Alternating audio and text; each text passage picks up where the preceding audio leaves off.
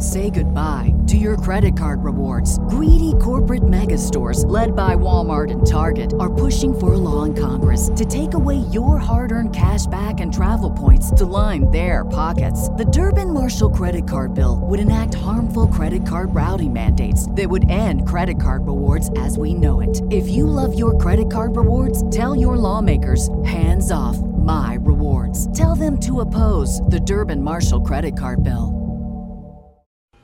This is the Low Level Hell Podcast, episode 18. I got your back, man. Forces on the ground, you are clear to Five, take a five. IED placers Flight six, three to six, fire covered for next five. Captain, come around, take over trail, take a five. That was a, uh, quite a bit of fire there. Small death heading east, going low level.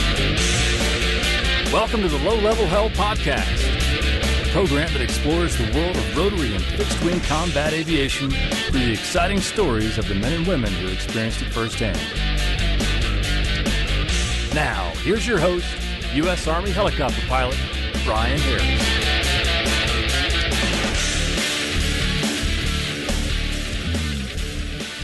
Hey, everybody, welcome to episode 18. Super excited about this guest, uh, very timely. Uh, appreciate our friends over at the Extended Podcast for introducing me to our guest today. And uh, this is perfect timing, honestly, because we have just celebrated here the 39th anniversary of the Falklands War. And our guest was a member of the British task force sent down to the Falklands back in the 80s. So, uh, super great story. I think you guys are going to really enjoy it.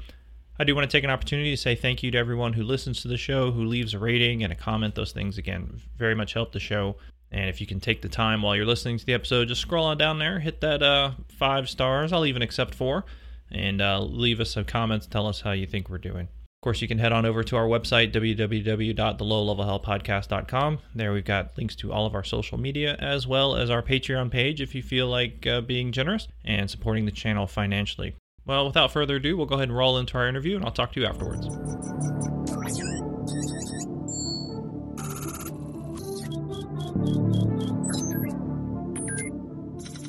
Larry Jeram-Croft is with us. He is a former Royal Navy aviator. He flew the Sea King, the Lynx, the Wasp, and the Gazelle. He's also the author of a recent book called The Accidental Aviator. Larry, welcome to the show. Good evening. Uh, I just want to thank you first for, for coming on and uh, thank you for your service. And we'll kind of talk a little bit about that. But first, just tell us a little bit about yourself, where you're from, and, and how you got into aviation. Yeah. Um, well, I live in Somerset in uh, southern England at the moment. Uh, I've been here for 40 years because it's primarily where the Fleet Air Arms uh, main naval air stations are. So I based my family here. Um, I grew up in Winchester, which is uh, 100 miles or so to the east, and um, uh, I went to school and hated it. Uh, in England, they call them public schools, but you'd call them private schools. And the Mm. beauty was that the interview to go uh, to um, join the Royal Navy saved me three days off school for the interview. So I did it purely for that reason. Yeah, and I, and I failed it, so I did it again. And it got me another three days off school, and I passed the second time. So, so that meant when I was doing my uh, finishing off my uh, uh, school, I only had to get a couple of A levels, and I didn't have to think about going to university, and I could spend as much time as I could um, on motorbikes and chasing girls, or maybe it was the other way around. Uh, but one of the things I did do was I um, got a cadet scholarship to go flying, and basically in in the in the UK in those days we had army cadet um, uh, corps in the schools, and I was a member, and they offered a flying scholarship, so I applied for it, and we went off and did a big uh, set of tests, which I found out later were the full air crew um, assessment tests, even though I was just doing this for as a cadet. I passed those, and they offered me um, a trip up to Carlisle in um, northern England, where I did 35 hours flying Cherokee 140Cs. I didn't get a license because in those days you needed 40 hours, um, but I got 35 hours in, and that started my flying career. Um, and then I got my A levels, which uh, are exams at the end of our schooling, and uh, I had a choice to make think about doing something or accept the letter the Royal Navy had sent me saying, Would I like to go to Dartmouth? So I did. And um, off I went. It was a it was a great time. I, I, I didn't join as a seaman officer or an executive officer. I joined as an engineer uh, for two reasons. One, that gave me a degree, and also my eyesight was rubbish, and I wouldn't have been accepted as an executive officer, um, which is one of the reasons I never thought I'd be able to fly um, uh, with the uh, with the military. Although I I did keep keep up my private flying. I got a, I got a private pilot's license. I actually got it on naval aircraft at a little airfield called Roborough near Plymouth, just north of the Naval Engineering College I was at, and uh, they were there to uh, assess people's flying before they went actually training. And so they had spare hours. So I used to go up at weekends and fly these little chipmunk aircraft, little tail draggers. Quite fun to get onto the ground, but wonderful in the air. And I got my license, mm. and that was great. And then, as an air engineer, we allowed a certain number of engineers to go um, flying to become test pilots eventually. And I, I applied knowing that I wasn't going to pass, but I got more um, hours on the grading. Uh, students got 13 hours, I think, to be assessed um, before they were allowed to go into the training pipeline, and I flew nine hours solo because they knew they knew me so well by then. There really was much point. And then I went for my medical, and I failed it. And this is sort of why I I call my book The Accidental Aviator because at that point, not too much surprise, but quite upset, I suppose, in some ways. Uh, they said, "Right, your your eyesight's not good enough." So that was it. I was back to doing finishing off my air engineering training, and I was at the Naval Air Station at Portland on the south coast of England then, and a chance encounter with a doctor in the bar. And he said, You know, a lot of pilots fly these days with glasses, especially if they've just spent seven million pounds training you to be a pilot and your eyesight wanders off. You stick your glasses off and you go flying. Why don't you ask uh, to be allowed to go and fly? So I thought, well, I've got nothing to lose. So I wrote a letter to my CO, which got forwarded to the Admiral and God knows who else. And to my utter surprise and delight, about three weeks later, they came back and said, "Yep." Yeah. I mean, I had a good ground for this. I had several hundred hours. I'd flown on four or five different types of light aircraft. I was a glider pilot. I'd been assessed already. I'd passed the aircrew assessment test. So I was a bit of a safe bet, apart from the fact I was a bit short sighted. And that was it. They um, they sent me off to uh, flying training, which was um, great fun. Excuse me. We we did um, survival training where we cheated like hell and hid food in the New Forest and all that sort of stuff. Uh, quick aside, my last job at the Navy, I was in charge of that uh, part of uh, flying training, oh, and no. Uh, I knew exactly where all the students were hiding their food because they were still going to the same places I went.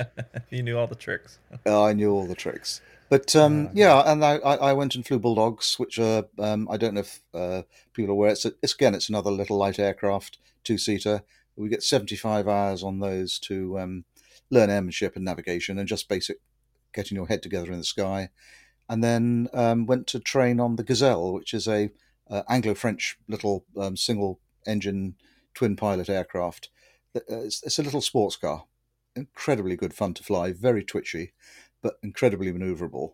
And that was our training aircraft. Another 75 hours, lots of engine off landings because it was single engine, and then we got our wings and so I've got some lovely photographs of, of me getting my wings, something I thought I would never ever get, um, and moved into proper frontline flying. And that's sort of how I got into it.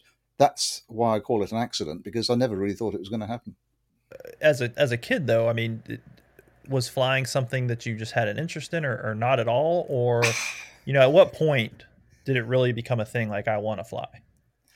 Do you know, I've asked myself that question so often, and I don't know what the answer is. My my father was a fleet air pilot, but he hmm. was separated from my mother, so I didn't know him that well. But he had a fabulous career as an aviator.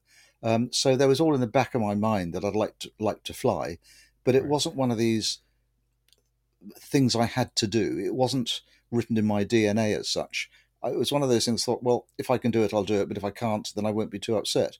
Of mm. course, looking back in retrospect, um, thank you know, if I had get a chance to do it all over again, I would do it like a shot. Yeah.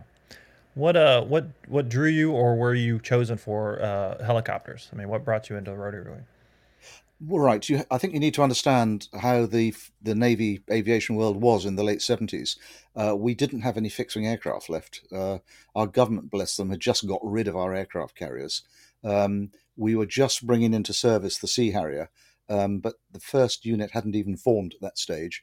So it wasn't really a case of being selected one way or the other. It was it was basically rotary wing or nothing. And if I'd been training another year or two later, I'd, i might have got a chance to go fly Harriers. But excuse me, um, frankly, and I hate to say this to the uh, fixed wing brethren, I wouldn't have wanted to do it anyway. Uh, partly because we were very limited in, in the Navy at that time. You had a choice when you went fixed wing of flying Sea Harriers, or you could fly Sea Harriers. Or if you're really lucky, you could fly Sea Harriers. There was nothing else to fly.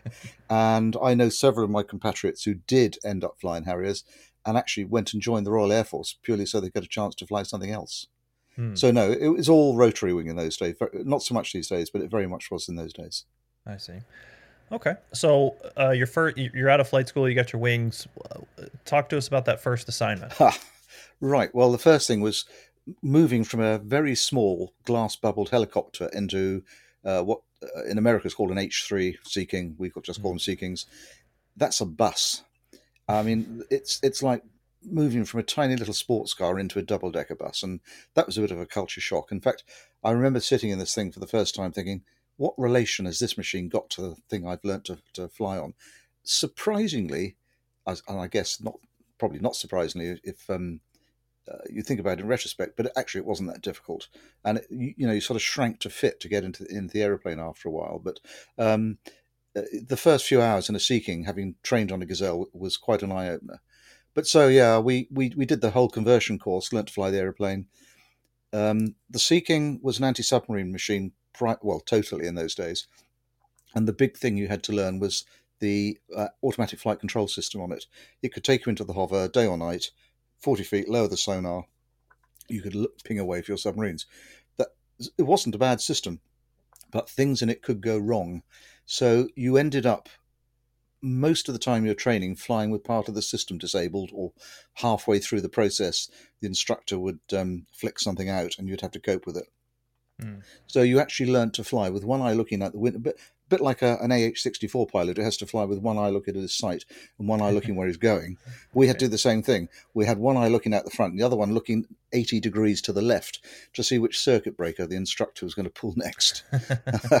not, not a bad way to learn. Uh, so I, I, I did my, my time learning to fly the Sea King, and then I went front line. And at that time, there were two squadrons I could have gone to.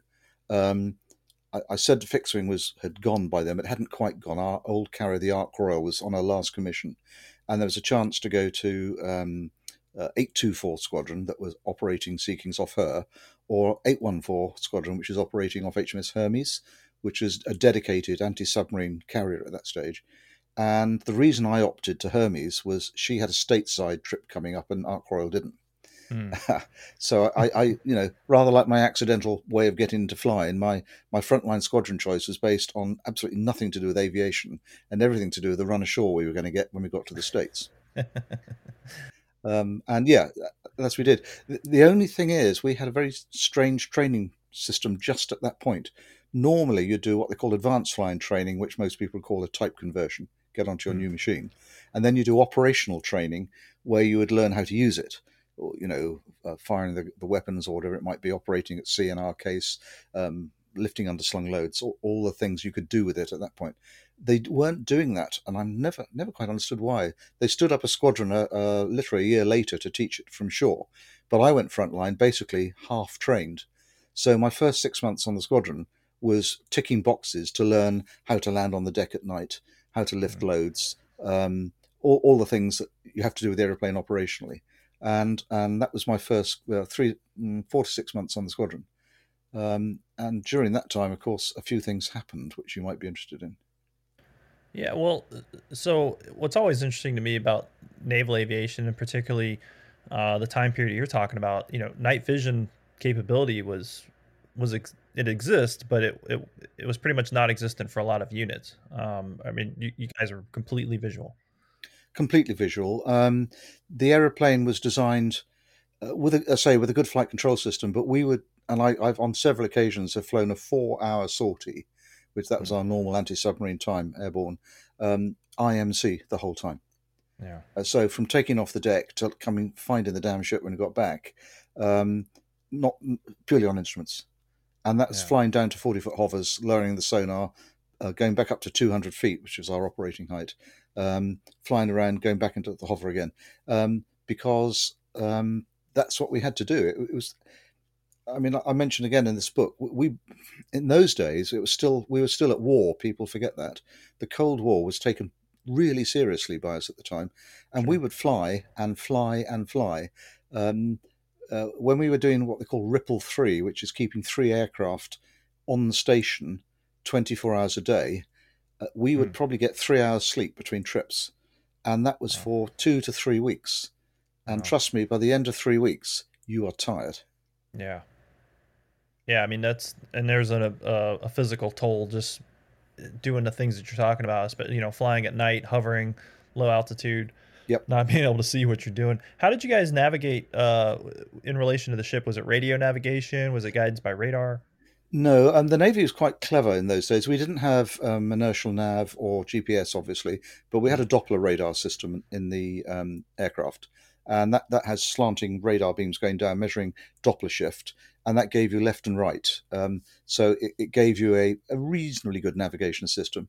If, if the sea was flat, it wasn't too good because it, there was no waves to return the signals, but they would have to be pretty calm. So, and I think it was accurate to about mm, five to ten percent of our flying time. So, if you're out airborne for four hours and you flew for 200 miles, you could be 20 miles out, maybe more at the end. Um, which which leads to the greatest lie in the world, of course. Everybody in my day used to say your check is in the post, but the biggest lie in the world, as all aviators know, is the ship's position is. so is it something pre-coordinated then as well? Like you're taking off, you know the ship is here, but in four hours the ship should be roughly here, and then you're just trying to get back to that that place. Um, th- th- there's two answers to that. And under normal operations, yes. Uh, what the ship would do would, uh, because they didn't want to give their position away, uh, they, they would pick a phantom uh, geographical reference, which we both knew, and they would give their range and bearing to that point, and we could then therefore work out where they were in relation to that. That was great when there was radio going, but of course, we, a lot of the exercise was completely radio silent. Sure. Um, so all we could do then, and this goes back to the Second World War when the guys in swordfishes were doing the same thing, frankly, which was um, trusting the ship to stick to the course and speed that Yeah. it promised it would do while we were airborne. Um, and th- there were occasions, like I can talk maybe at some other point about uh, when we came back and the ship wasn't where it should have been. And it's a big empty old place, the Atlantic, when Mum, as we used to call the ship, wasn't there. Yeah, I can imagine. Oh, it's terrifying. Um, so how long did you fly the Sea King for? Uh, I flew for two years. Um, we initially we were in HMS Hermes, and then she went out of commission, so we moved to HMS Bulwark, which was a similar ship. Um, she was in Philadelphia when she blew up. In fact, the the story behind that, yeah, the story behind that could have been interesting had she sunk alongside, which she came very close to doing. One of her boilers caught fire, and when metal starts to burn, you, if you put water on it, it just makes the hydrogen and oxygen disassociate, and that becomes fuel and Hmm. she was alongside in Philly when this happened. And luckily, through some very clever damage control, they managed to put it out, and we, we left UK. Oh, we left Philly, um, uh, and got back to UK, and that's just about when I left the squadron. But um, we had some very interesting times over those two years in those two ships. Uh, major major NATO exercises. You know, you could argue fighting the last the last war, escorting convoys and um, other ships across the Atlantic. But really, that's what we were there to do. But the other thing I should quickly quickly mention is that we were the first naval air squadron to have what they call Jezebel, which is a passive sonar system. So not only could we go into the hover and lower sonar into the water and put active sound into the water to, you know, find a submarine, we could drop sonar buoys. And with the sonar buoys, we could then listen. They'd drop a hydrophone underneath them into the water, and we could listen for submarines. And the Hmm. uh, Russians in those days were incredibly noisy, so we could hear them from quite a long way. Um, the only problem with that is very effective, and um, as I say, we were trailblazers. We were the first squadron to have it. But for a pilot, it was incredibly boring Mm. because what, what you would do is you get up to 6,000 feet or so, you chuck a barrier at sonar buoys, maybe eight sonar buoys, three or four miles apart, and they'd just fly up and down waiting to pick up a signal. And in a NATO exercise, if the submarine doesn't want to come in on your four hours, that's all you did. Doesn't mean it wasn't tiring and hard work, but it could get numb, sorry, use the phrase, bum numbingly boring. Yeah. What, Yeah. So what what was the crew complement in a Sea King in a, in a mission like that? I'm assuming you had some sort of sonar smart guy in the back, and you were just carting them around. A bit more than that. There were two pilots. Um, we always flew twin twin pilot, um, primarily because the load. One guy would have found it uh, ridiculous, and also some of the emergencies, some of the single engine work, having two guys. We needed two guys at the front. We had in the Navy, Royal Navy, called an observer. Um, I think you guys call them RIOs. Uh, another officer in the back, and the way we work in the Navy, he could be the senior officer. He could actually be captain of the aircraft, um, and he, he would be in charge of the war fight in the aeroplane. Or if the senior guy was up front, the pilots, then he would be it. Um, w- the guy in the back was uh, we used to call him talking ballast. They used to get cross about that. yeah, and and then we had the most important guy of all in the back, who was the crewman, who wasn't an officer. He was in other ranks, and he operated the sonar. So he would um, he would lower the sonar into the water and listen and do it. He was he would also operate the passive system. So the reality was you had three officers flying around to get this probably a leading seaman or petty officer where he needed to be to detect the person we were trying to find, which is a slightly weird way of doing business. I never quite understood it, but um, uh, you know the man who did the serious work was the non-commissioned officer. Right. So we had a, a, a U.S. Navy uh, pilot on a few episodes ago, and, and he did anti-submarine warfare, but this was uh, late 80s, early 90s, so obviously the technology is a little bit different. But for for you guys during this time period, how much interaction were you having with the fleet and the ship? Uh, the, you know, your your mom, as you called it, um, because you know what he described was was there was some data linkage and things like that, but you guys didn't have that. So so was all of the work being done right there in the aircraft, and you were just passing information back to the ship? Absolutely. Um, it was even worse than that because a lot of it obviously was highly classified. So we had to be very careful how we um, what we said over the radio. And if you're in radio silence, you wouldn't say a word un- unless you had to. So yeah, it was all on HF, probably HF radio because of the ranges, um, or poss- possibly UHF. But um, no, we would go off. The ship would know where we were if they were operating radar and transponders, uh, but maybe not.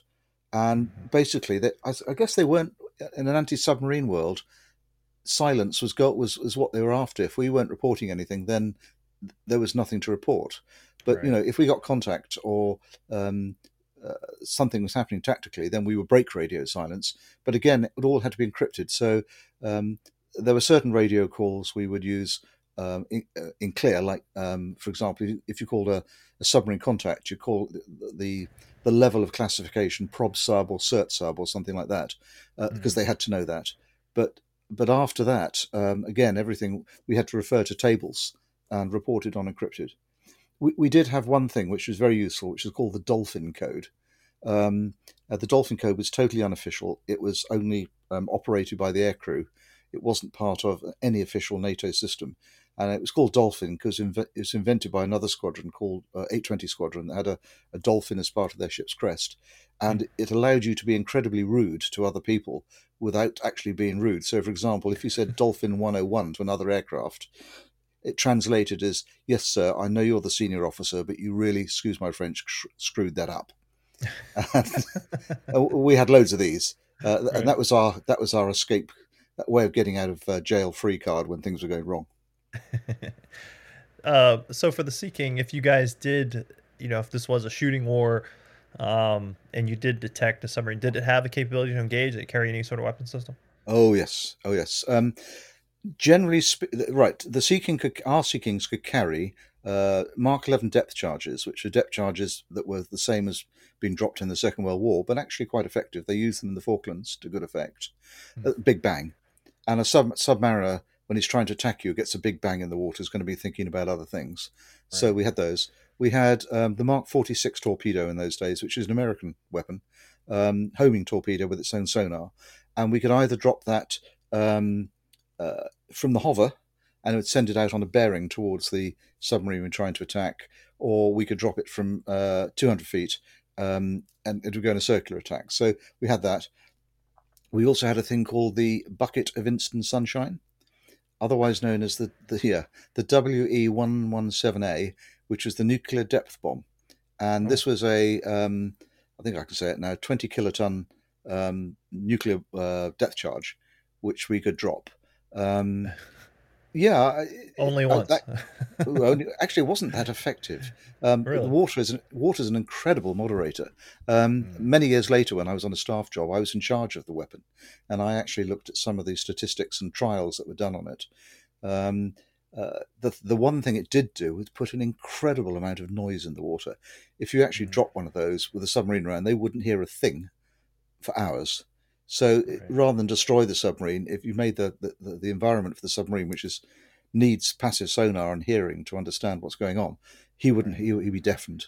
Um, but I don't think it would have ever been used. To be quite honest, it was more the fact that we had it than the fact that we would ever use it. So, so those are our main weapons. But we wouldn't have normally used them because if we were out on a four-hour sortie on detection, we would not have the fuel to carry the weapons as well. So what we would Oh, do is. Yeah, we'd call them what they call a pony, and a pony is a helicopter. Could be another Sea King. It could be one of the smaller helicopters, one of the frigates or or destroyers that's um, uh, can get airborne with the weapon, and then we'd direct the we- direct that aircraft to drop the weapon on the target. So, uh, in, in reality, it's highly unlikely that the Sea King that's done the detection would actually do the attacking. You get another another aircraft airborne to do that. Okay, so you, you probably have another aircraft on standby that that would come Yeah. out and react. Exactly. Yeah. Yeah. Interesting. Okay.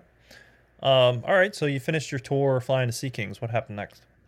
Oh well, I was very lucky. They um, let me go and fly the Lynx, which I still believe is the best small ships helicopter in the world. There's two things about the Lynx. Uh, the, the, the Navy started off, the Royal Navy started off in the late 50s, early 60s, looking at small ships, helicopters, for getting weapons, uh, the, the ones we just talked about, out onto the target because sonar ranges were getting so long that they, the ship couldn't fire any weapons to get that far. Hmm. So they, we brought in the little helicopter called the Wasp, which was a single engine um, turbine, single turbine, engine, and that, that did the job. It had an endurance of about 12 minutes when it was carrying weapons. It was very limited. Um, the, the second generation replacement was the Lynx, which was a, a, a British design, Westlands design, and it, it took the whole the whole concept a, a mile further. It was twin engined. It had a, um, a solid titanium rotor head, so none of these flappy hinges stuff um, the metal actually bent. So the flapping and dragging hinges was titanium, and it actually bent, uh, twisted rather than actually having a hinge. Uh, and what that did gave you incredible maneuverability. It also gave the ability when you're on deck on a ship to put in 50% of your horsepower into negative pitch. So you Hmm. could actually sit on the deck with 50% torque operating downwards.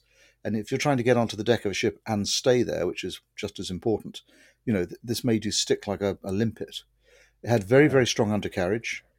It had, um, I mean, really strong undercarriage. You hurt your back, and it wouldn't do it. It would thump down, and it wouldn't do the aircraft any damage at all.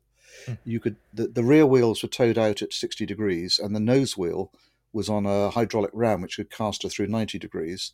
And below the aircraft is a hydraulic harpoon which could fire down into the deck and grab a grid on the deck. So you could land on, press a button on the collective, green light would come on, and you would know that you're now connected to the deck immediately, not waiting for people to run in and put lashings on or anything like that. So you had an aeroplane with good horsepower, had good power margins, incredible maneuverability, very strong undercarriage, and the ability to get onto the deck really fast. And when it was on there, stay there.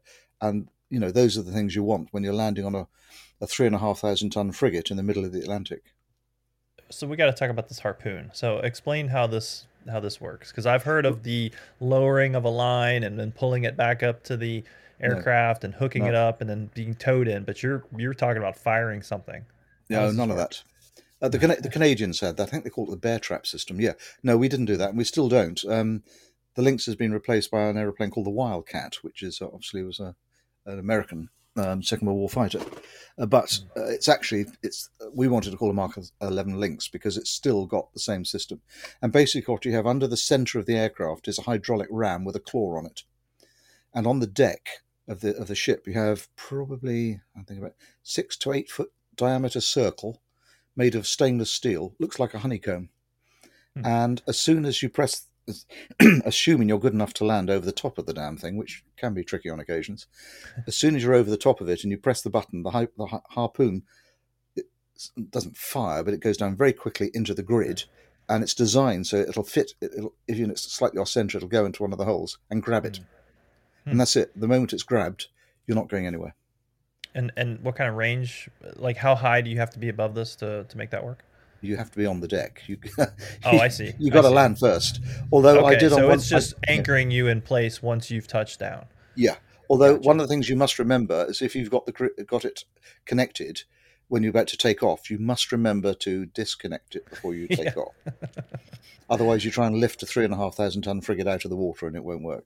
Yeah, it's not that good of an aircraft. Okay. Not that yeah, I've I'm just picturing in my head as you were describing it initially. I was just picturing this sort of arm that extends out and grabs it and helps you get pulled in. But you're saying it, it's just an anchor. Okay. No, No, that's still interesting. Yeah. Yeah, I think that I've pers- I've never flown a bear trap system. I know guys who've been on exchange who've used them and they say they're okay. But we've always we, the U.S. Navy and a lot of the other navies have they approach the ship over the stern. Hmm. So what they do is they come up from the ship from behind, they fly up and land, and I can understand under those circumstances why it works. The Royal Navy's never done that. They've always come up from one side, and Hmm. I think it's a personally I think it's a better system because when you come alongside the flight deck, if you cock it up, you haven't got a ship in the way if you want to overshoot. That's a good start. And then when you get alongside, you can see the ship and you can see how it's moving. Yeah. You only have to move sideways and down to land. And actually, that's not very difficult, especially if your flight deck officer who's judging the, the movement of the ship through his feet as well is, is clued up. So you're sat there to one side and you can pick your moment. And this is the beauty about the Lynx again. Its its flying controls are so powerful that, you know, within a few seconds they're saying, right, we're going for it. You move across the deck and down, straight on the deck, engage the harpoon, go into negative pitch, you're not going anywhere. And to my knowledge, there's never been an accident in all the God knows how many flying hours the Royal Navy operated doing this of, of aircraft hitting the hangar, missing the deck, um, not getting it right. It's it works extremely well. Yeah, that's a good point that I've never really thought about, but I think that's how the Harriers land or landed um, Mhm.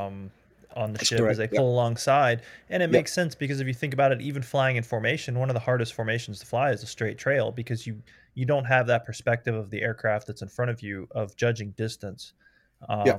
you, you you can't pick up minute changes in distance uh, when you're directly behind something.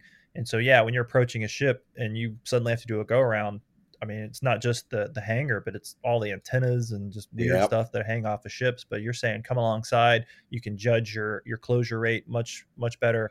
Um, I guess the more challenging part at that point is just is just that slide, you know, just sliding it over, which which isn't hard, but um, that's probably the hardest part, I guess. Well, it is, but of course, if it's all going horribly wrong, you can keep sliding to one side and go off Yeah. the other side. And again, there's nothing, whichever direction you're traveling when you do it this way, there's no ship in the way.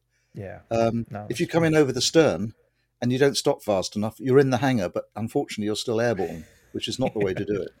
Yeah, I'm pretty sure you're supposed to fold the blades before you go into the yeah, hangar, so- exactly. Yeah. Okay. Uh, well, cool. Well, tell us a little bit more about flying the Lynx and, and what, what that assignment was like. Right. Um, it was early days. The aeroplane was quite new. Uh, so we'd just finished what they call the IFTU, the Intensive Flying Trials Unit. And that's when an aeroplane comes into service and you give it to your first unit, and they don't believe all the lies the manufacturer tells you. Um, they're going to find out for themselves, and, and they're going to also see how to operate it and, and see, you know, what, what are the, the best things. So we, I, I was lucky enough to be there just after that had finished. So we were still developing tactics and, and all the rest. And it was it had its faults. It did vibrate because of the rotor head. It vibrated a bit, and the engines tended to leak oil. But you know, th- these were minor issues. It was it was a magic time. The you know you're right you're right in at the start of a brand new aeroplane, and it's quite clear it's going to be a game changer. So I converted onto it, ve- very like the Sea King um, conversion. Uh, the fun thing there was that several of the guys on my Sea King conversion course, one of them in particular, had been my instructor on Sea Kings when I was converting to Sea Kings, and now he was one of the students with me on our conversion course, um, which you know sort of even things out. So it was much less of a student us and them type environment. It was more we're all grown up pilots now. We're just learning how to do something new. Um, plus, we also got into an awful lot of trouble on occasions on that course. Uh, does, does the U.S. Army, Navy, Air Force, whatever, have a game called Spoof? No, I've never heard of spoof. Uh, spoof is where you have matchsticks in your hand, three matchsticks, and you all put your hand out and say spoof, and then you you, you anticipate how many what the total number is, and okay. and then the, the people who get it right, go out until you're down to two guys, and the last guy buys the beer. Oh, We came up with a way of cheating at it, and I, I Oh. refuse. I refuse to say why, but we had a whale of a time. we really did. So the esprit de corps was fantastic, and then um, I got sent to sea, and I got sent to sea an HMS Andromeda, which is a Leander class frigate. She was first of class in that she'd been converted to have this. Um, oh, all sorts of new things on her. She had a uh, anti-aircraft system called Seawolf at the front, which I can t- talk a bit about if you want, but it was incredibly effective. We had four Exocet missiles. We had some very good radars. We had new torpedo launching systems. We had the Lynx at the back end. Had new sonars, and she was tiny. She was say she was three and a half thousand feet long. Uh, three, sorry, three and a half thousand tons. Um, and the, the captain called her a pocket battleship, and she was. She was very effective machine, and we were really proud of her. Um, we actually took her right the way from commissioning. Uh, we did trials because she was first to class, uh, firing particularly the the Seawolf anti-missile system, doing lots of work with that. We then did a, a workup where we uh, uh, flag officer sea training, which is the naval system where where you you have a six week period and you're put through the mill. So you need how to do everything from damage control to firing your weapons, and all that sort of stuff. And then we um, spent the rest of that year um, down in the Mediterranean doing uh, uh, exercises with other ships. Uh, we came back. When we came back, we were fitted with a. We disembarked. We were fitted with a, a bit of kit called Orange Crop, which is a um, electronic surveillance system, which allowed us to listen for enemy radars, which nobody had really had up until then, and that was a real eye opener because you could you could hear, literally hear, because it made a noise when you intercepted it, the radars of anything that was around, and then you could analyze it and you could pick up the various parameters. And so we had that fitted that that year, the first year on the ship. We were on the ship. We had that fitted, and then um, we went out after Christmas to AUTEC, which stands for the oh, I can't remember what the A is, but it's Underwater Test Evaluation Center in Nassau in the Bahamas, Hmm. which is a joint range operated by the U.S. Navy and the UK Navy, and it's it's a thing called the tongue of the ocean, and it's very deep and it's instrumented. And the beautiful thing is you can put a torpedo in and you can track it to within a few feet, so you can know exactly what your weapon's doing. Hmm. So the ship the ship went out there there for several months, and um, our job was to basically to fly people into the range every day and back. And unfortunately, while they were in the range looking at weapons systems working, we had to go to the beach bar Oh, um, and then and then fly back at the end of the day. so so we had three months of great fun, and they didn't operate at the weekends. So most weekends were in Nassau, Freeport, or Fort Lauderdale, which was really hard work as well. Yeah, I, Um, don't, I don't think people understand how hard it is to be a pilot. Yeah, oh, your story tough. is definitely opening their eyes. So- Somebody had to do it. We, we did. We did some casual casualty evacuation work, and we, we still get current on all our operational stuff. But it, it was sunny. Although the trip across the Atlantic, we hit hit a, a January hurricane in the Mid Atlantic, which was my fault apparently because I was as the pilot of the aircraft was also the ship's weather forecaster, so I got all the blame for that. but un- unfortunately, um, we're in Baltimore. What a wonderful city that is, with the ship um, on the second of April, and then of course it all went pear shaped because then uh, that's when the Argentinians invaded the Falklands, and we Hmm. had to come back and get sorted out for that. So, you know, that was that was the big cut off from operating normally in the ship to what happened after that. Sure. And I want to get into that, but first, uh, just kind of want to cover a few things uh, about the Lynx, but also just uh, career-wise. So when you're on the ship like that, uh, and you may have alluded to it, and maybe I missed it, is there an expectation um, for you to to do to learn other things about the ships, like as a naval officer? Because I've talked to other guys like in the U.S. Navy, and, and some of them can can kind of learn how to do everything from driving the ship, you know, because they eventually want to be a ship captain. Is that something that uh, possible for someone like you at this point that you could one day be a ship captain and so you've got to learn all these systems? Or is it, I'm Right. always going to be a pilot, so all I do is wiggle sticks? Actually, I'm, I'm in the middle of both of those. They're, they're, they're, they're ma- Mhm. In the mainstream, they're, they're, you're absolutely right. There, there are two streams. One is what we used to call supplementary list air crew, which was just people who only joined to fly, Okay. and that's all they did. And they, if they were on the ship, they wouldn't be expected to do, to do anything else than fly the aircraft. Although we all had general ship's duties, but they wouldn't special do the specialist stuff.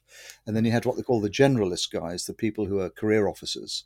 And yes, in fact, they probably wouldn't go into flying training until they'd got their basics of ship watchkeeping, um, uh, a watchkeeping ticket on the bridge and all that sort of stuff. And then they would specialize, and some would become warfare officers in the ship, and some would become aviators. So Okay, okay. when you're at in the ship, yes, um, both. I was neither. I was this odd beast. I was an aircraft engineer who was doing some front, well, quite a lot of frontline time to get experience to go test flying. So I it, it was quite useful in the ship because I wasn't qualified to go on the bridge, so they, they couldn't put me on the bridge when the aeroplane was broken or they wanted me up there because I didn't have a ticket. Um, uh, and they couldn't ask me to do seamanship type things because I wasn't qualified. I could, but I wasn't technically qualified. So I was this slightly unusual flying engineer, of which there maybe only in a year, two or three a year, would go and do it. So to answer your question, yes, it's the hmm. same as you as you explained in the U.S. Navy, but I was wasn't any of those beasts. I was in a slightly odd position. Okay, well, that's kind of lucky for you then. Yeah, well, yeah. No, no middle watches on the on the bridge. You know, midnight to four o'clock in the morning. None of that Yeah. rubbish. Wow. Say goodbye to your credit card rewards. Greedy corporate mega stores, led by Walmart and Target, are pushing for a law in Congress to take away your hard earned cash back and travel points to line their pockets. The Durbin Marshall credit card bill would enact harmful credit card routing mandates that would end credit card rewards as we know it. If you love your credit card rewards, tell your lawmakers hands off my rewards. Tell them to oppose the Durbin Marshall credit card bill. So for the Lynx, um, essentially the same mission you had before with the Sea King, just just newer technology and newer Ooh, capability. no, no, no, no, no, no. No? Mission totally different. Um, we had two roles. One was ASW, anti submarine, in which case we would be that pony aircraft I mentioned Okay. earlier that the Seeker would call on. But we had uh, an attack capability which um, was quite phenomenal.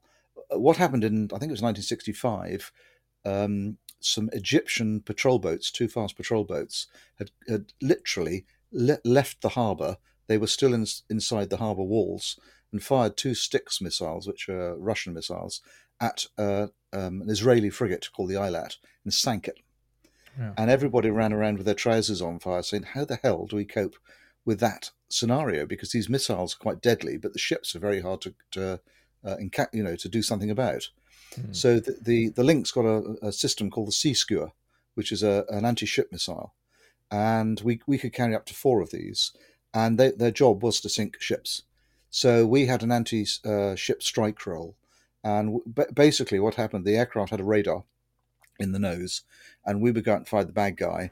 We would lock the radar up onto the bad guy, and fire the missiles, and they would fly down the radar beam, uh, which is their homing system, and smack. It had a range of about nine miles, and we we only needed to go be at 200 feet to fire them. So we were pretty safe at those distances and that height.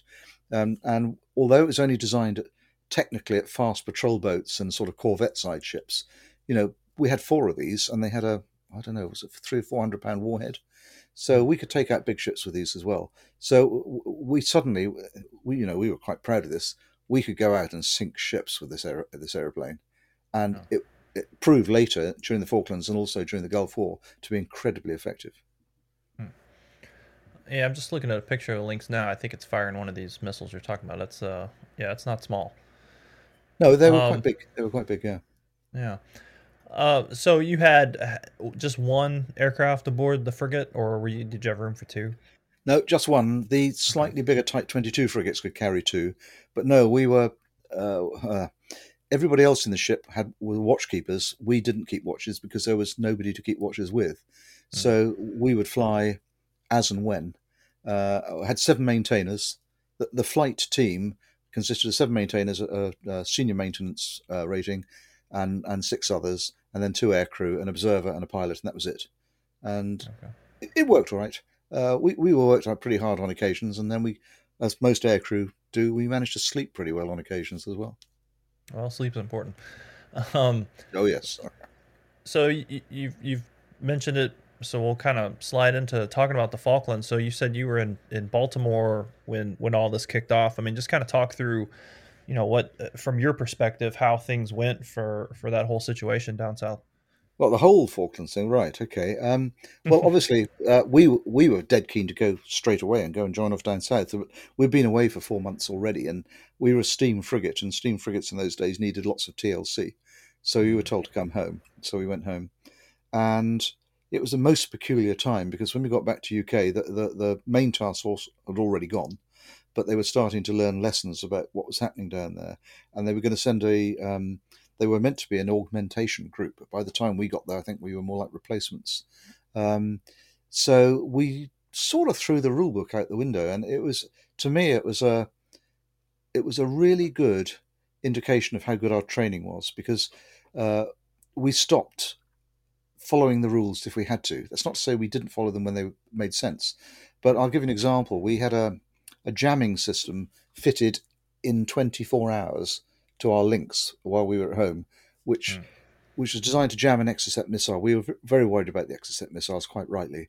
They're the ones that sank the Sheffield and the Atlantic Conveyor and um, yeah, but and that was sure-fired. But but anyway, we knew they were a problem. But we also knew, or I didn't, but the boffins knew, that if you tried to jam an Exocet missile because it had an active radar head, it would home on the jamming signal. Hmm. So what they did is they they got a, a jamming system out of a Canberra bomber. They put it onto a pallet, which was big, small enough to fit into the back of our cabin in the Lynx, and an aerial which we put on the port's weapon station, and told us to go off to the uh, weapons range in Wales and see if it worked. And this is all done in three days. And so yeah, so we went there and we hovered 600 feet to one side off a radar barge, and my ship fired an Exocet at it, and we turned the jammer on to make sure that the Exocet would come for us, not the target, Wow. and it worked. And in fact, uh, well, I, I claim to be the only pilot in the world who's deliberately flown an aeroplane and deliberately um, jammed a, a missile to come at him rather than the target. I normally fail to mention that it's a sea skimming missile which can't climb, and we're at 600 feet. That, spo- that spoils the story. But You're right. interestingly, the ra- yeah, the range staff refused to do it. They said it was too dangerous, so we ignored them and got on with it. And interestingly, when we got back to Aberporth, the little airfield there, and I had a little wing over and beat up to say how happy I was that it happened, um, we had a guy in the back who rang number 10 Downing Street and told Maggie Thatcher that immediately that it worked. They were that interested in it. Hmm. Um, so we, we set off with what they call the Bristol Group, which is HMS Bristol and a whole load of other ships, us included, with this jamming system and, and a few other bits and bobs. And off we went. And we got down to, we got into the total exclusion zone, if I remember rightly, on the 25th of May, which was quite uh, a good date because that's the name of the air, their aircraft carrier, the 25th of May. And it was un- unfortunately the day that the Atlantic Conveyor and HMS Coventry was sunk. So when we arrived, it was a bit of a wake up call. It really was. You know, we, we weren't going down for, as everybody was calling it, an argy bargy. We were going into a hot war. And Yeah. our job, because we had this Seawolf missile system in the ship, was to protect the carriers. Uh, so th- there were three ships down there that had the Seawolf system. There was two Type 22 frigates and us. And we took it in turns to always be alongside either Hermes or uh, Invincible, which are the two carriers we had down there. And if we weren't there, then we were up threat, uh, trying to Right. detect and shoot down aircraft coming in towards the, the fleet. Uh, that was the ship's job. The aircraft's job was very unusual. Um, I mentioned earlier we had Orange Crop, which is this um, uh, electronic surveillance system in, in the um, cockpit. The problem was that we didn't have any airborne early warning. If you go to a carrier, modern carrier, your guy, you know, American carriers have all got these Hawkeye uh, aircraft with big radars on them. They can detect things coming in from miles away. Right. We'd got rid of ours when we got rid of the Ark Royal, the fixed wing carrier. We had nothing. So the only way we had of detecting a, a, a raid coming in was to listen out for them using their radars. And they, they used an aircraft, a French aircraft called the Étendard, which had a radar on the nose. And if, if you were coming in with an, with an Exocet missile under your wing and an Étendard, to fire it, you had to know had to have some idea of the targets. So at some point, they had to turn their nose radar on and get a target to lock to indicate to the Exocet where to go, and that's what we were out there listening for. So we spent hours and hours and hours, six thousand feet, way ahead of the of the um, the air, the ships, listening on this uh, orange crop equipment we had for these Étendard radars to warn people there was a raid coming in. So the Lynx had an airborne early warning role, which it's never really been given the credit for, um, but it worked, and um, I- know it worked because we were there the last time the Argies fired an Exocet. Well, yeah. What was that like? Interesting. um, uh, basically, there we were, 6,000 feet, um, I don't know, 30 miles ahead of the ships. Behind us were three ships my ship, HMS Avenger, HMS Exeter. And it was very quiet. And I'm, I'm sure most aviators know this how things happen very fast. You know, one minute you're bored stiff, and the next minute all hell breaks loose. And it was like that. We picked up Agave radar on our kit. At the same time, two of the ships picked it up. So we're all on the radar on the radio shouting uh, a threat attack and the bearing uh, the attack was coming from. And at that point, Bob, my observer, and I looked at each other, thought, what the hell do we do now? Because we knew that the um, Étendard aircraft, which are um, effectively bombers, if you want to call them that, would probably have fighter escort. And we were unarmed. And if the, they were A4s, American A4 aircraft they had, if A4s decided to have a go at us, there was nothing we could do. Right. So we uh, we had this this really cunning plan, which is um, you know a very good military uh, ta- technique. It's called run away. Yeah, so that's what we did. Unfortunately, we ran away in the wrong direction. Uh, clearly, the obvious was go back towards the fleet. There was no point in going back out to sea. And there was a lovely, great cumulonimbus cloud just where I thought we could hide in that. So the Lynx, one of the things about the Lynx, it was quite fast. You could do 150 knots in it as um, uh, standard if you needed to. So I wound the damn thing up to 150 knots straight towards this cloud, just hoping to keep out of the way of things and we flew straight into the radar beams of HMS Exeter's Sea Dart. Now, Sea Dart was a, an area missile which was designed to take out aircraft from a long distance. Mm. And all I can remember is Bob, Bob, my observer, shouting at me, excuse my French listeners, shit, they're firing at us. And mm. because on the orange crop, we heard this noise of a right. continuous radar beam. And I actually hmm. rolled the aircraft to the left and looked to the left and saw two missiles or the trail of two missiles coming straight towards us. And I, I knew we were dead. That was it. You know, I sort of stick your head between your legs and kiss your ass goodbye moment. And then I did the only, I don't know why I did it, um, but it seemed the logical thing to. I shoved the stick forward. And we were doing 150 knots at 6,000 feet. And I pulled out at 2,000 feet. And I, I'm damn sure I broke the world helicopter speed record by a large margin. Um, and then it all went quiet. We'd seen a big ball of flame in the distance and a few other bits and things happening. And it, it was eerie. It was it was almost as though everybody was in shock. And I made one of the most stupid radio calls in my life uh, to the um, air warfare controller and said, I can see a ship ahead of us with smoke coming out of it. Do you want me to go and investigate? I don't know why I said that because clearly they wanted me. But it wasn't. It was HMS Exeter who had fired these missiles. And it was the smoke from the missiles and from a funnel or something and the radars glinting in the sun.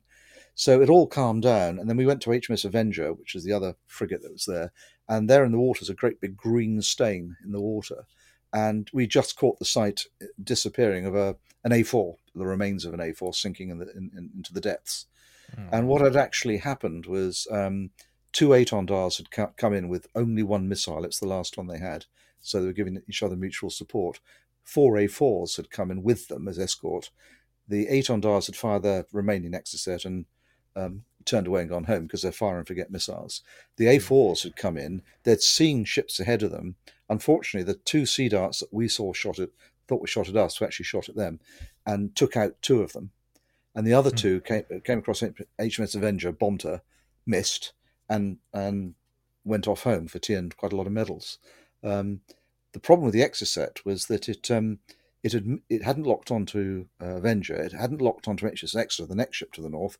It had locked onto our ship, HMS Andromeda, hmm. and they know it had locked on because they had their own electronic surveillance equipment in the ship, and they could hear it and, and detect it. So they knew it was coming straight for them, and it had them locked on. And they'd done all the right things, firing chaff and all the rest, but it hadn't hadn't worked.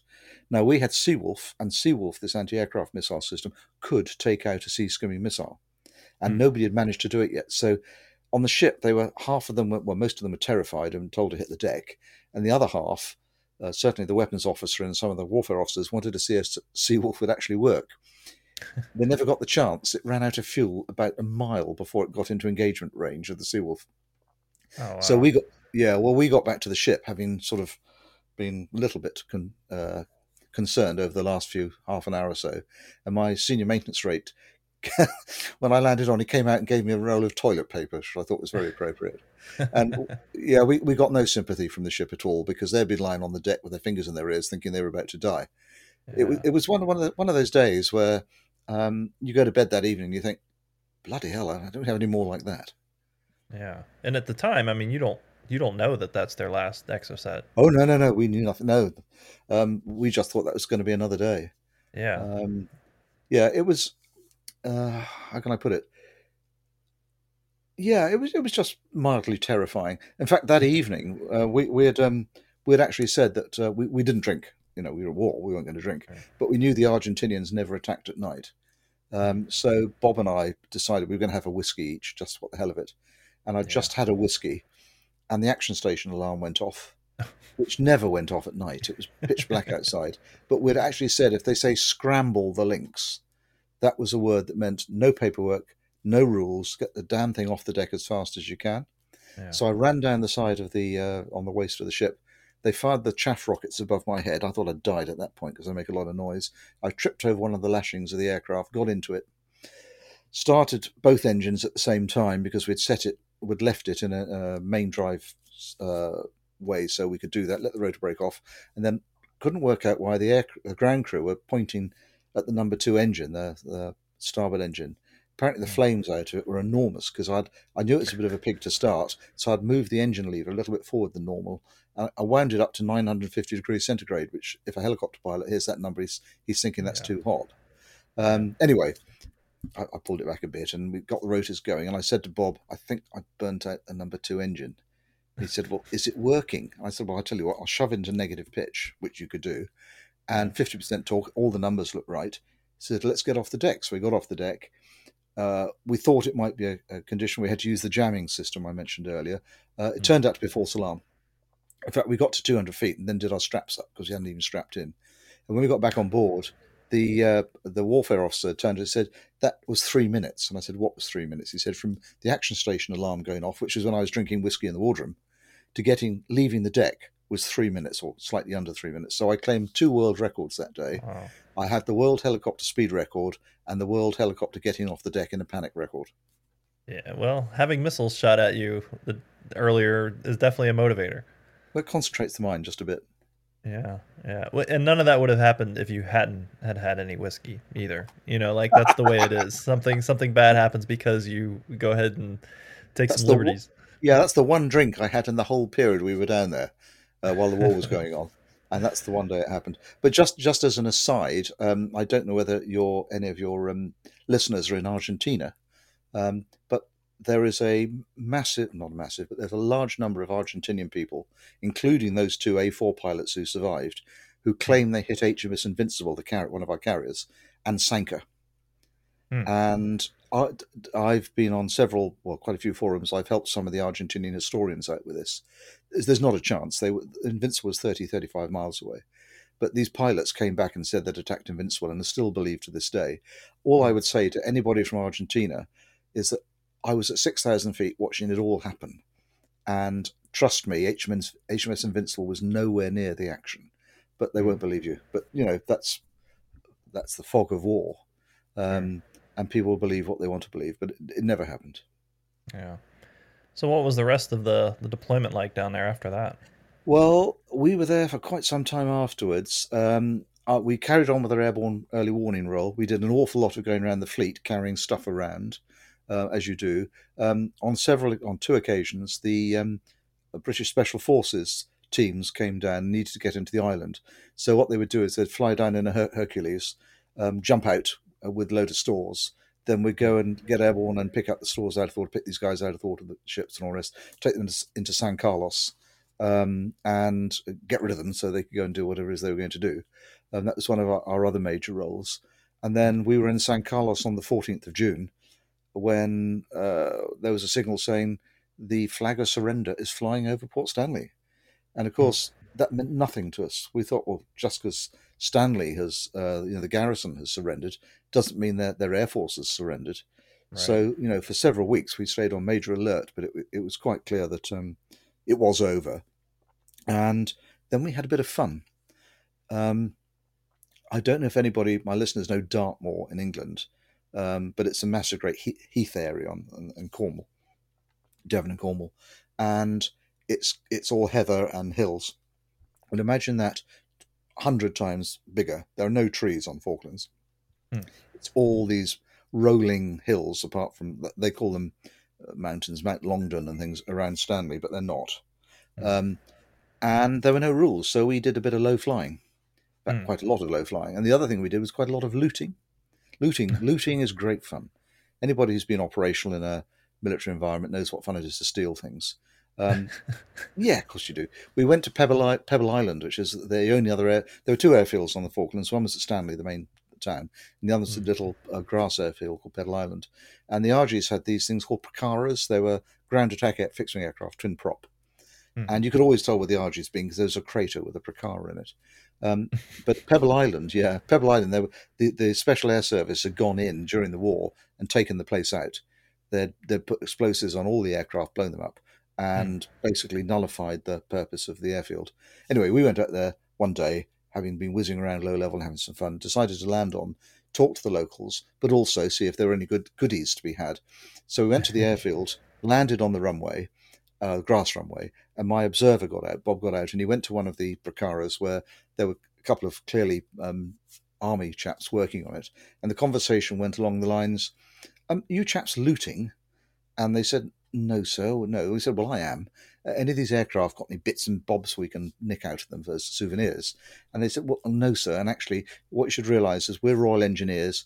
All these aircraft are booby trapped, and your helicopter's just landed in a minefield.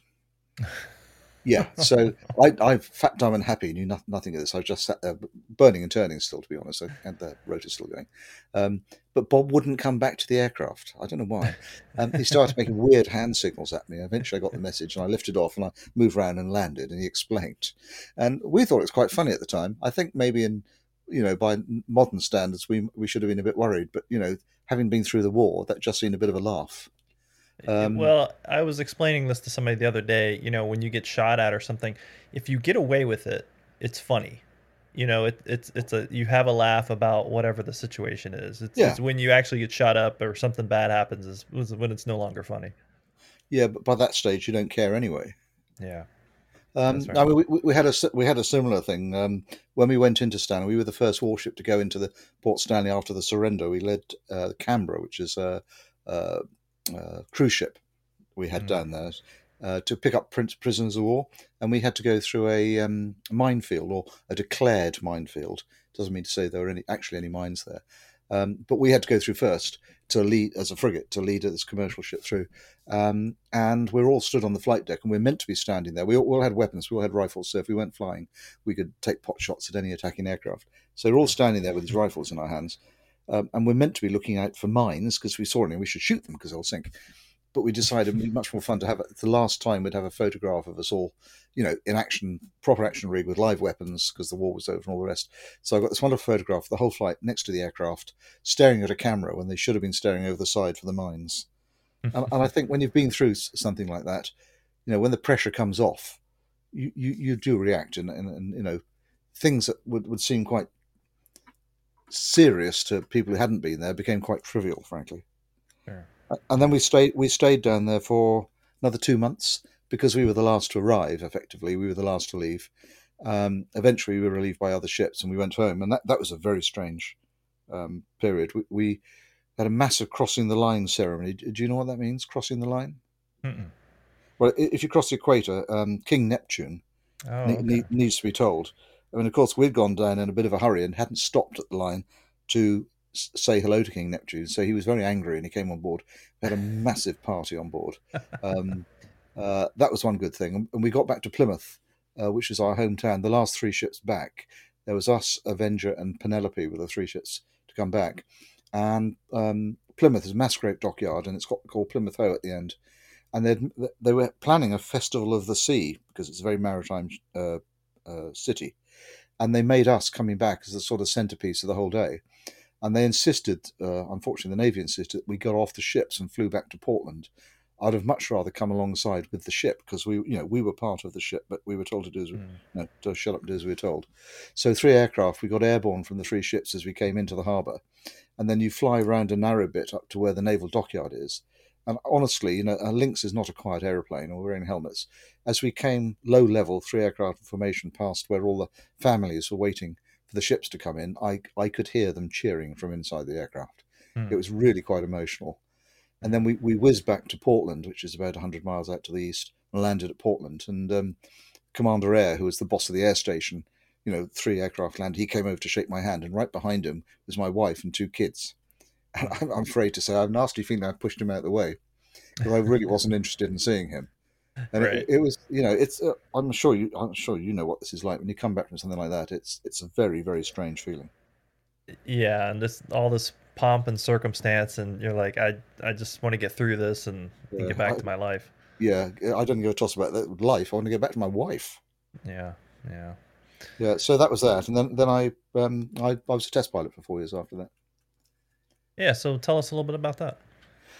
Well, that's interesting. Uh, I mentioned earlier as an air engineer, as um, our prime reason for allowing to go front line was to become a test pilot, and this was not um, flying new aeroplanes and seeing if the wings fall off if you pull too much G. This is maintenance test flying, which is although in the in those days of the Lynx there was an awful lot of development work to be done still, but our our main job was to if you want to call it quality control, I think that would be a fair fair statement, and with the Lynx and also the wasp, which I also converted onto at that stage. And boy, that was interesting. Um, small ships flights, you would have a pilot, an observer, or in a case of WASP, a pilot and an air crewman, who would fly the only people who would fly that aeroplane all year.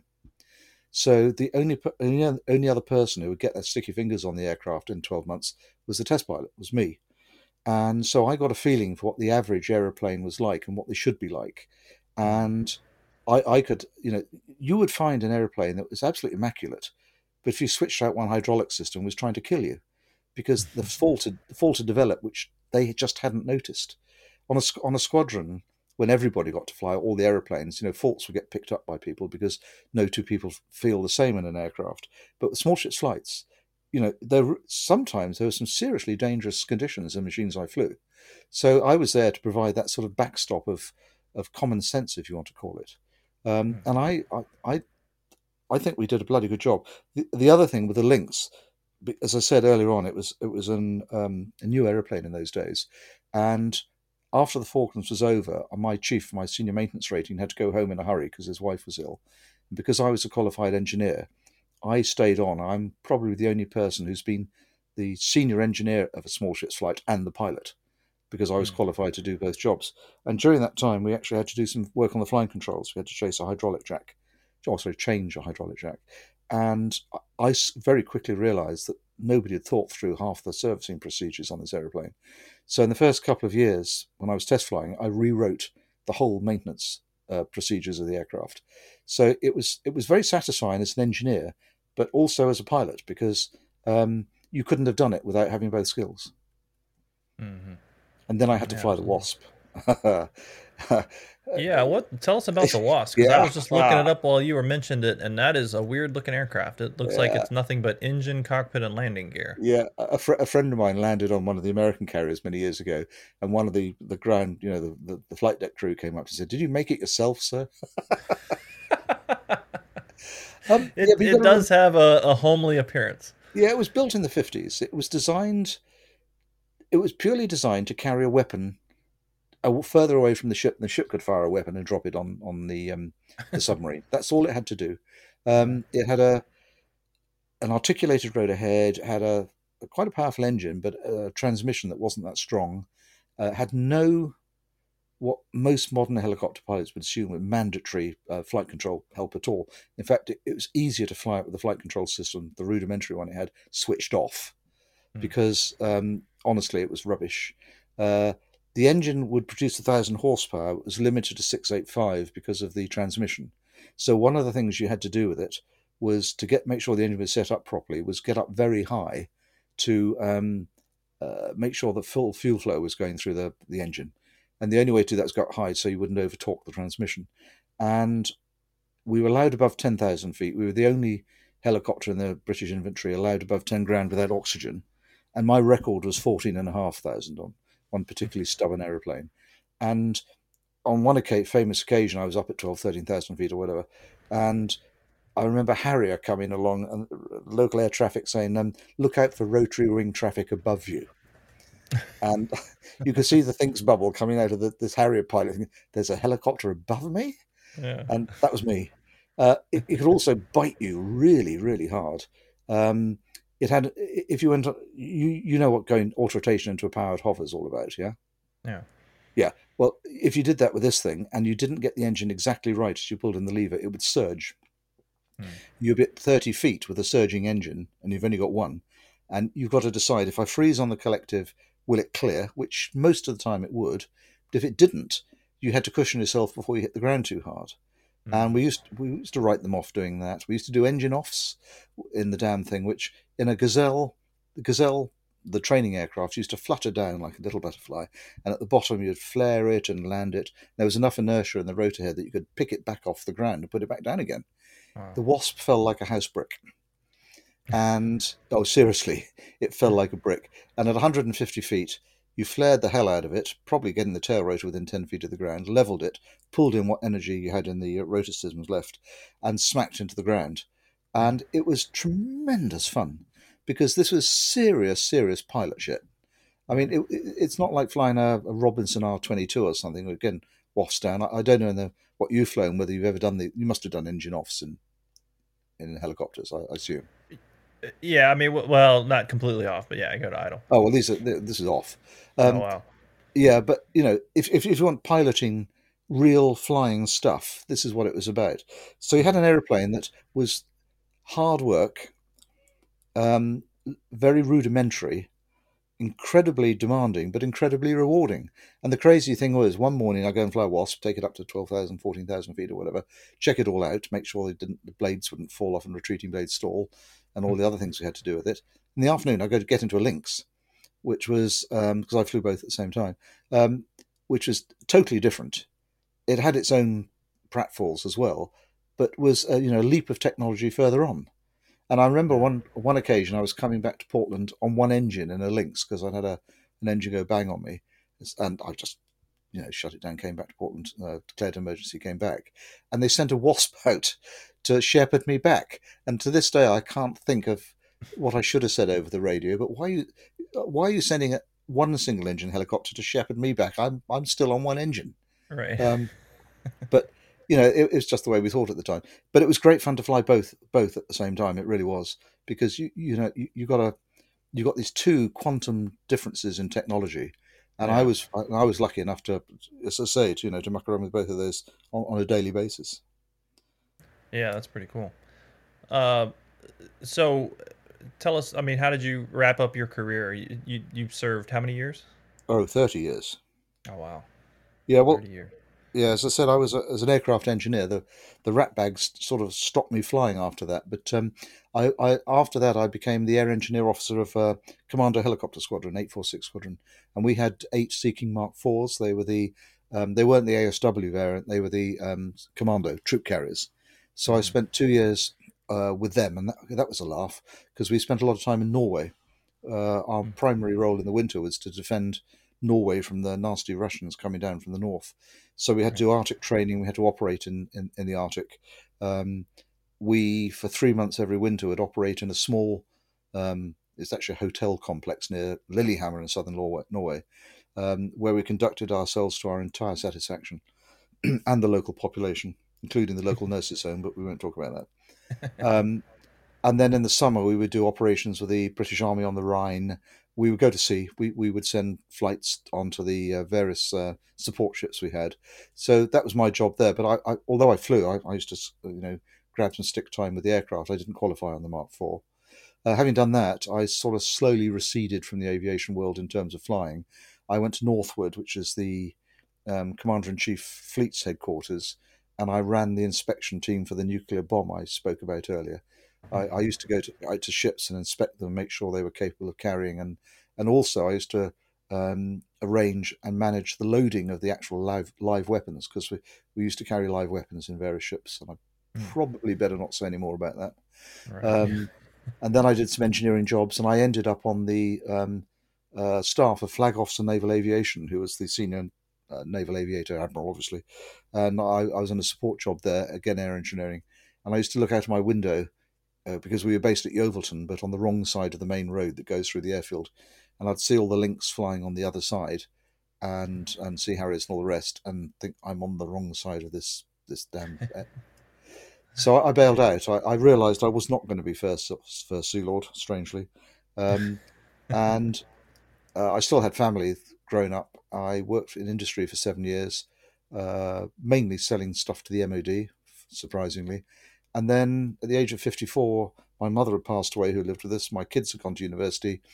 We bought a yacht and then we sold the house, which, if you think about it, is exactly the wrong way to do things when you need the money from selling the house to buy the boat. Yeah. But we did that, and we go, went and lived in the Caribbean for several years. And then when we came back, uh, we came back to where we are now in Martock in Somerset, and I started writing books, and that's what I do, apart from playing golf incredibly badly.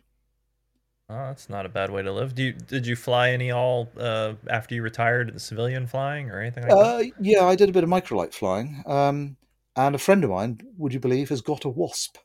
He's bought Hmm. one. He's, he's kept it going. I fly that occasionally with him, but as I keep telling him, if if that was an aeroplane I had at Portland when I was test flying, I'd bring it straight back and wouldn't let it fly.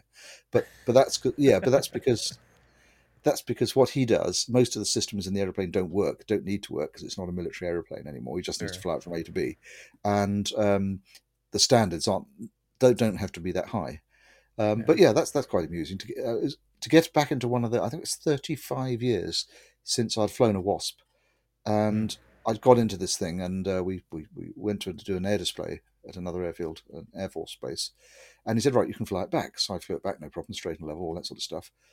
Uh, I was a bit worried about hovering it because I thought, well, I haven't hovered an aeroplane for 35 years. I wonder if I can still do it. Anyway, he, he brought it into land, hovered it, said, right, you have control. Do you know, it took me half a nanosecond. And I was showing him where he was doing it wrong. it was like, it was literally like riding a bike. You do not forget. Um, And because he always, single engine aeroplane, he always hovers the damn thing too high. Uh, explaining how you could go much lower and it's much safer. And I did some hovers around the tail and hovers around the nose Hmm. and it was lovely. It was it was it was really satisfying. But do you know, when I was in the military, when I was flying, every time I flew, I flew for a reason. Yeah. I, I don't I don't know where other military pilots find this, but if when I was flying microlights, when I was flying Terry's Wasp, all this sort of stuff, you for a few hours, the novelty of doing it comes back, and that's great fun. And then you think, what am I going to do now? Yeah. You know, well, especially when you're paying for it. Yeah, exactly. Um, I can go and do some aerobatics, or I can go and fly to, from A to B, but I actually don't want to go to B. But there's nowhere else to go today, so Yeah. I, I sort of. I, um, it's rather like before I flew with the Navy when I had a private pilot's license. I used to go flying because because I could, rather than because I wanted to. And I think military flying is so much more satisfying because every time you strap yourself into an aeroplane in the military, you've got a goal Right. you know, it, it might just be continuous flying, getting an instrument rating back, but it might be going down to range and firing weapons. It might be test flying the aeroplane to make sure the, the tail rotor doesn't fall off. It doesn't matter. You're doing it for a reason. Whereas in civilian flying, I never really found a reason to do it, which is why I, don't really. That's why I play golf. oh, and I race yeah. I race cars as well, but that's another story. Well, it's all cheaper than than flying just to fly. So, but, Um, uh, yes. but yeah, no, I agree. I, I agree completely. I I got my private license a couple years ago, and after I got it, I just I didn't do anything with it because it's like, Yeah. well, I I don't have anywhere I need to go, and it's going to cost me hundred fifty dollars to fly for an hour anyway. So, Yeah, I mean, when I win the, the the British lottery and I buy myself a nice twin squirrel, I'll use that for flying across to the Alps to go skiing in the winter. I'll use it for a reason. or actually, to be quite honest, I'll, I'll, if I've won that much money, I'll get another pilot to fly me there. But there we are. right, Yeah. yeah. um, well, tell us a little bit about your uh, your writing career. Oh, right. Okay. Um, well, I'll keep it reasonably short, but I, I've always wanted to write. I found in the Navy I was quite good at um, putting pen to paper. And when we were out in the Caribbean sailing, we learnt so much about the history of the Caribbean that you don't get to know unless you plod around the islands with a rum in your hand. That I decided there were some stories there. So I wrote a, a, ser- a trilogy of three books based on. Um, uh, I, I wanted to illustrate the past as well as the current, so I cheated. I, I used a sort of sci-fi, what's the word, deus ex machina cheat, um, Mm. and I sent a, a modern eighty-foot yacht back to eighteen oh five. So a you could have the fun of um, modern technology interfacing with an old, you know, two hundred years old, but also s illustrating some of the the things with, when Nelson was out there and things like that. Mm. Um, ended up the third book. Um, uh, with the Battle of Trafalgar, with my hero helping out there. So I wrote those. And they always say, write about what you know. So having done those, I thought, what the hell do I write about now? And I thought, well, what write about your own military experience? So I've written ten novels about the Fleet Air Arm. Uh, they're, they're people like, and I'm gonna I'm gonna probably get you probably won't want to put this in the podcast, but there's certain American um, authors like Clive Cussler and Tom Clancy and co who actually haven't a clue what they're talking about when it comes to military aviation.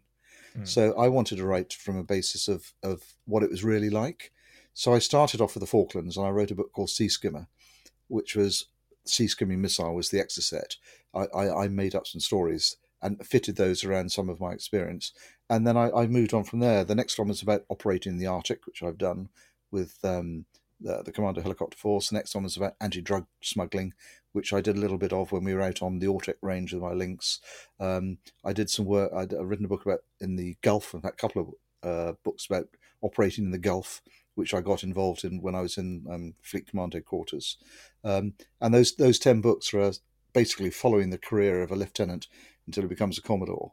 And of course, once you become a commodore, you and if you were to become an admiral, frankly, there's nothing you could do that's very interesting. So I, I stopped the series at that point.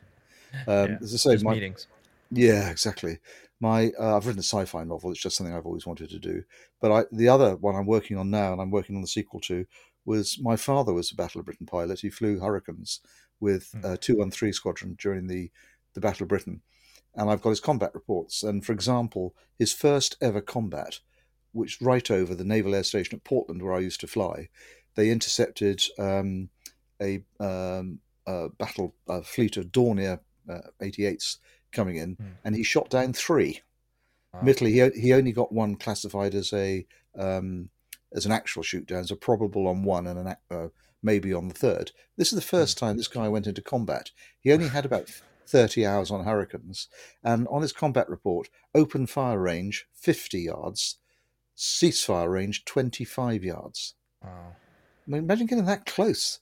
Um, yeah. and he shot. He, well, he tells me he shot down loads of aircraft in the Battle of Britain, but um, he was only credited, I think, with four or five. Mm. The last the last time he flew with them, they it was actually on Battle of Britain Day on the 15th September. They took on a the one squadron of Hurricanes took on a whole 80 bombers and scattered them to the effect that not one of the German bombers dropped a bomb on English soil. Mm. So I've I've used those and put that in, again into a novel, and then after that he um he flew with 888 Squadron flying, flying uh, well they call them martlets, but American Navy call them Wildcats, and he flew with 888 Squadron off HMS Formidable um, in the Mediterranean. So I'm halfway through now writing the second novel, again based on his story, um, culminating in what was called Operation Torch, which is the um, Ameri- combined American British invasion of North Africa, where the French mm. uh, had grounds. So those are my books, and uh, so finally, because I've, I'm vain, and all aviate, aviators and authors are vain, I hmm. decided mm. to write an autobiography called The Accidental Aviator. And many of the things I've, I've spoken about today are in more detail in that book and I, I, did actually for two reasons, apart from you know um, vanity, was that people forget.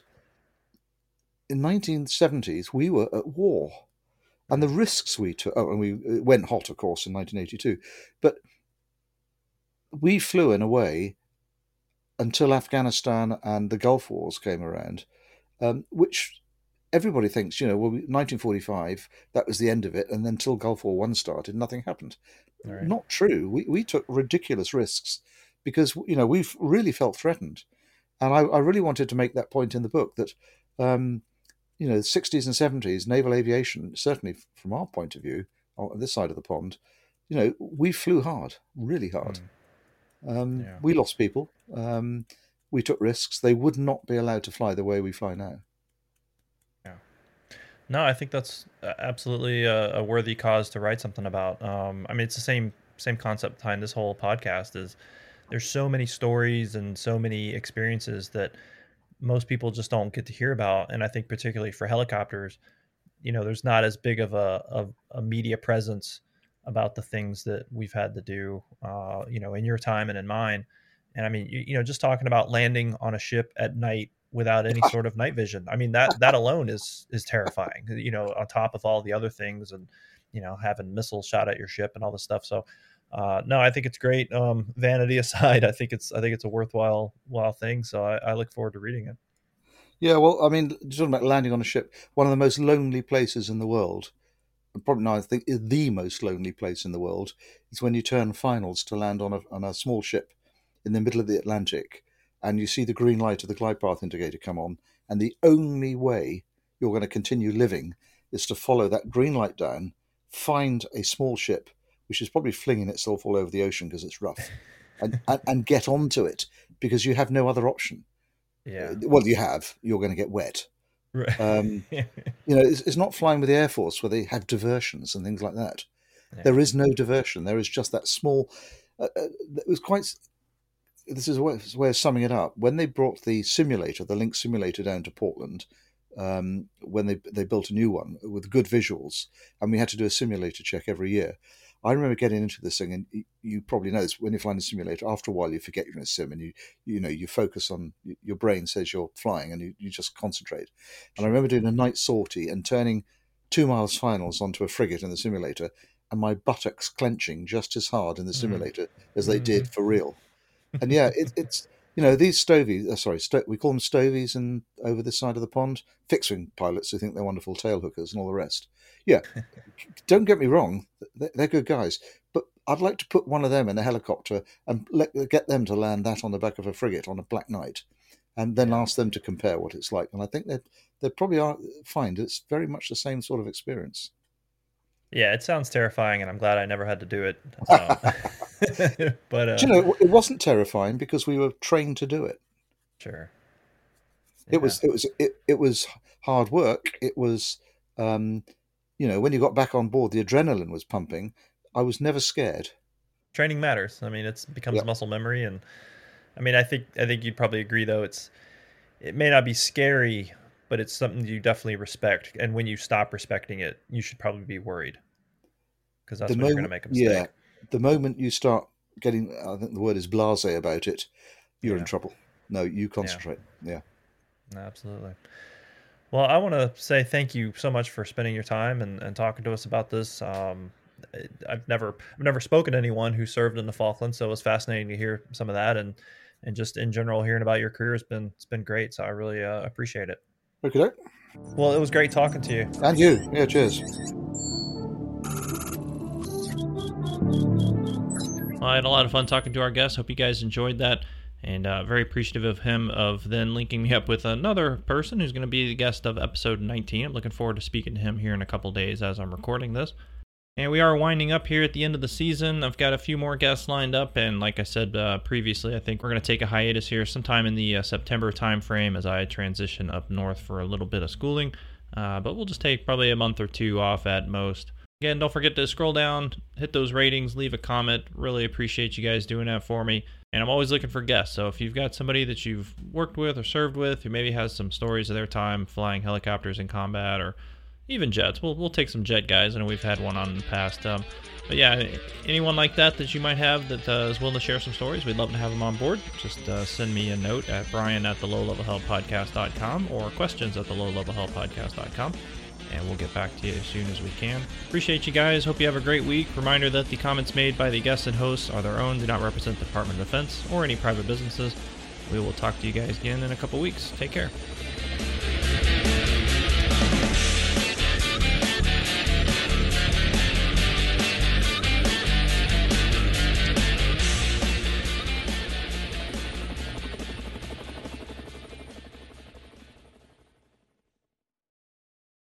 At Parker, our purpose is simple. We want to make the world a better place by working more efficiently, by using more sustainable practices, by developing better technologies. We keep moving forward. With each new idea, innovation, and partnership, we're one step closer to fulfilling our purpose every single day. To find out more, visit parker.com/purpose. Parker, engineering your success.